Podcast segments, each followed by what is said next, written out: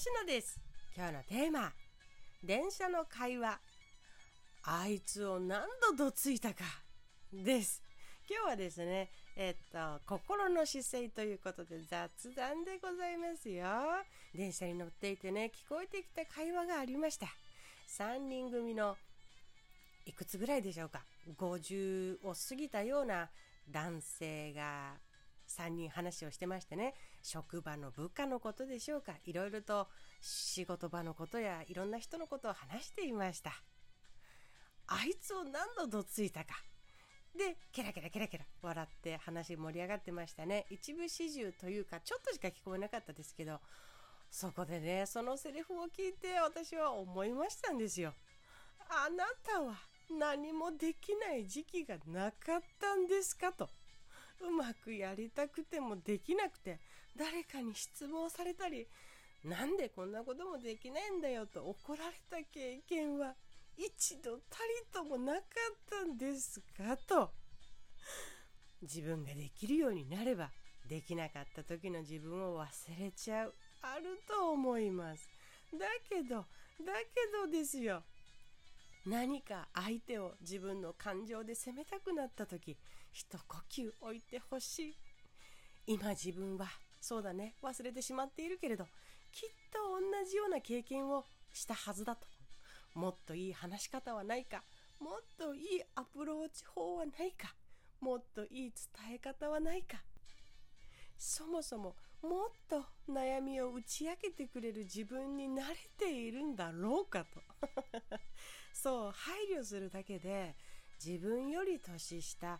立場が下の人や経験の浅い人にもかける言葉が変わってくるんじゃないかなと切実にお願い申し上げたいわけでございます。何回どついたかは自慢にはなりません。どつくしか方法がない自分をさらけ出しているだけだからですという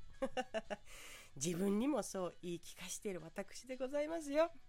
きっとね、そのさんにん組さんもね、話を盛り上げるために話を盛ったり、実際はそんなに思ってもないのにちょろっと話したことがこんな私に聞かれていただけなんだろうとは思いますが、にしても年齢を重ねるごとに自分ができることがたくさん増えていくごとに大事にしたいことだなと振り返りました。若者を見れば歩いてきた道であると自分がね、年配の人を見れば自分がこれから歩いていく道であると、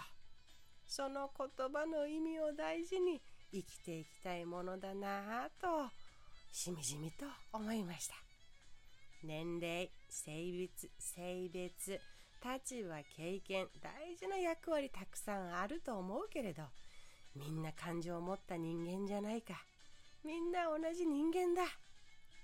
余談ですが、私の先々の夢はですね、そういう立場、肩書き関係なく、横のつながりの人間としていられるコミュニティみたいのができたら嬉しいなとずっと前から思っています。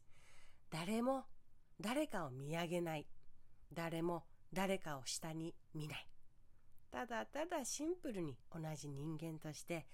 関わり合える場所。それが食堂とかなんとかかだ、食堂とかみたいなのでもいいんですよ。そんなものが作れる場所を名前で呼び合って立場や肩書きを感じさせることのない場所。